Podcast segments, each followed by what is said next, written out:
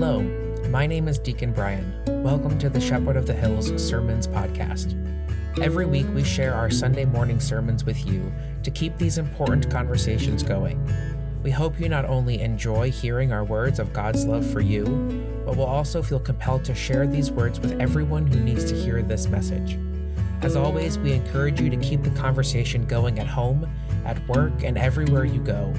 Take a few moments to ask those questions that need to be asked and share the gospel with all. This week I preached on the prophet Hosea and his poem about who God is as a loving parent, and how Hosea's poem can act as a model for us to be prophets in our lives by practicing humility and compassion for all.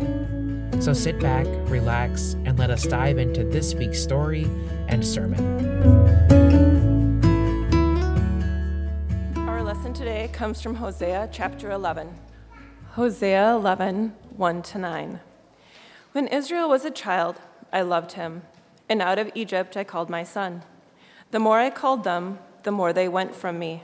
They kept sacrificing to the Baals and offering incense to idols. Yet it was I who taught Ephraim to walk. I took them up in my arms, but they did not know that I healed them. I led them with cords of human kindness, with bands of love. I was to them like those who lift infants to their cheeks. I bent down to them and fed them. They shall return to the land of Egypt, and Assyria shall be their king, because they have refused to return to me. The sword rages in their cities, it consumes their oracle priests and devours because of their schemes. My people are bent on turning away from me. To the Most High they call, but he does not raise them up at all. How can I give you up, Ephraim? How can I hand you over, O Israel? How can I make you like Admah? How can I treat you like Zeboim? My heart recoils within me. My compassion grows warm and tender. I will not execute my fierce anger. I will not again destroy Ephraim, for I am God and no mortal the Holy One in your midst, and I will not come in wrath. The word of our Lord. Thanks be to God. In the name of our triune God, Amen. Leaving the East Coast, where the vast majority of my neighbors were Catholic or Lutheran, whether they were or not, made my four years in Oklahoma at college, where everyone was Baptist, whether they were or not, quite challenging. There were so many times that I would be walking or biking down the pathways of the South Oval and, and see a small gathering of students shouting down a hellfire and brimstone preacher, if that's what you want to call them, uh, who told us over and over and over again that God hates all of us and that we're all doomed to go to hell. We were reminded that we were all sinners and have fallen short of God's love and grace, in case we didn't know that already, and that there was simply nothing we could ever do about it. I remember seeing signs of hatred casting dispersions on particularly the marginalized, and even remember a protest from the Westboro Baptist Church at the National Weather Center, of all places, because they had the audacity to claim that they can scientifically study our atmosphere, which they believed was an affront to the sovereignty of God. Now, I firmly believe that these people thought that they were doing the right thing. I believe that they have interpreted Scripture, or that Scripture was interpreted to them to cast a vision of a God who sat high up in the clouds and looked down upon creation in disgust and despair. I believe that there is a version of our faith that not only sees God in this way, but declares that if you don't, then you are cosmically doomed for all eternity that the love and compassion of God only comes to those who are of utmost purity and utmost perfection in the eyes of the law.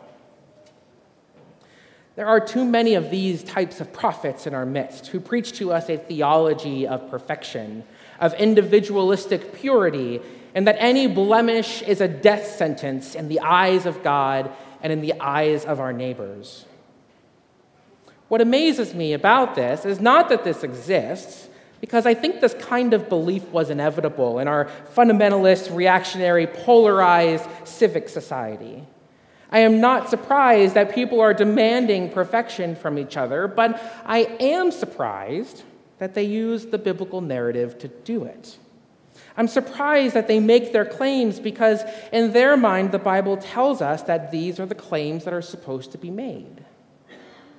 Hosea's poem this morning is perhaps one of the clearest examples of why this theology of perfection and an expectation of purity in the name of biblical writings is just silly.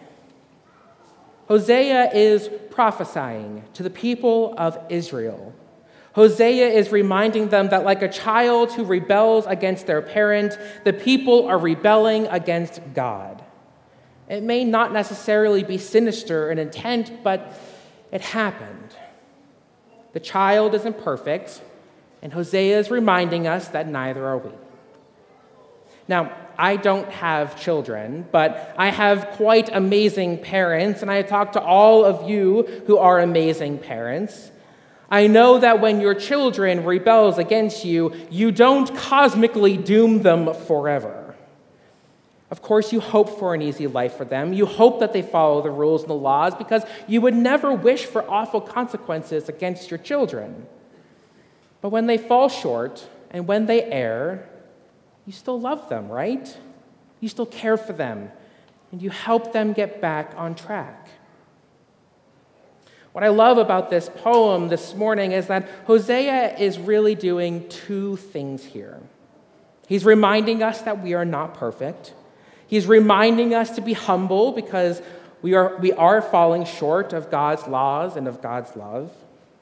However, he's also freeing us because Hosea is giving us an image of God which is deeply parental, parental in the most loving sense possible. Hosea is reminding us that our Creator is deeply compassionate for us because our Creator knows what her creation is really all about. God is frustrated that we are the way we are, but also knows that there's nothing we can do about it. And in fact, I don't think there's anything that God can do about it either. This life that we live is deeply complicated because if God were to simply make everything perfect, then we would be quite robotic, the same, and that's no life to live. Yet God knows that complete abandonment means a cosmic consequence that I don't even think God is prepared for. And so we fall short. And God responds each and every time, like a parent who responds to their child. I say all of this thinking about our world today and our own personal lives.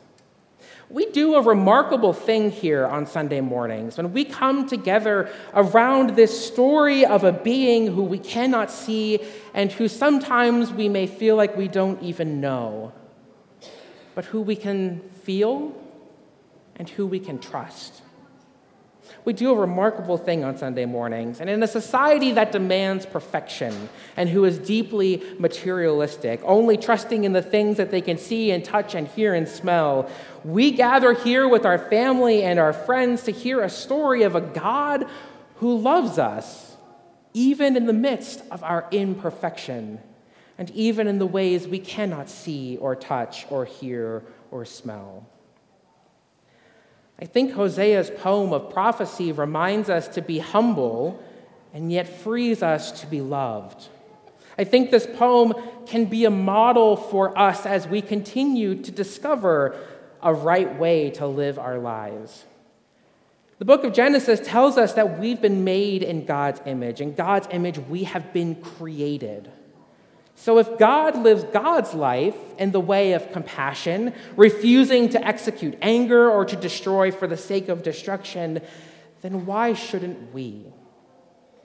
The biblical story from start to finish is preparing each of us to be a prophet of God. And I don't know about you, but I too often feel ill prepared, unqualified, and deeply terrified to even think about taking up that role because of my own rebelling, because of my own imperfections, and trust me, there are many, I feel I cannot live up to the role of prophet for the people of God. But Hosea tells us differently. Hosea tells us that this role of prophesying is actually a daily practice of humility and compassion for all. And what a beautiful image of the kingdom of God that is. I want you to wonder with me this morning. Wonder with me what it looks like to daily live in humility and compassion. Wonder with me what it looks like to share that message of humility and compassion with everyone.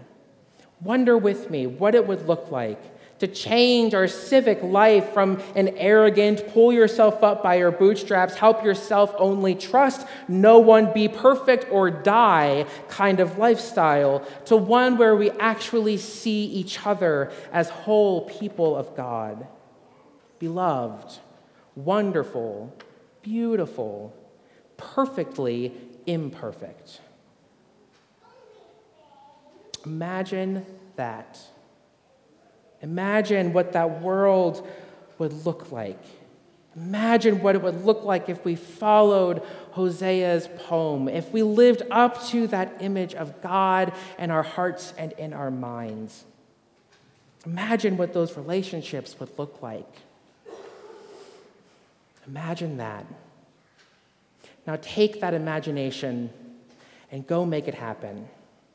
Because God is with you loving you and caring for you like a parent loves a child, always and forever.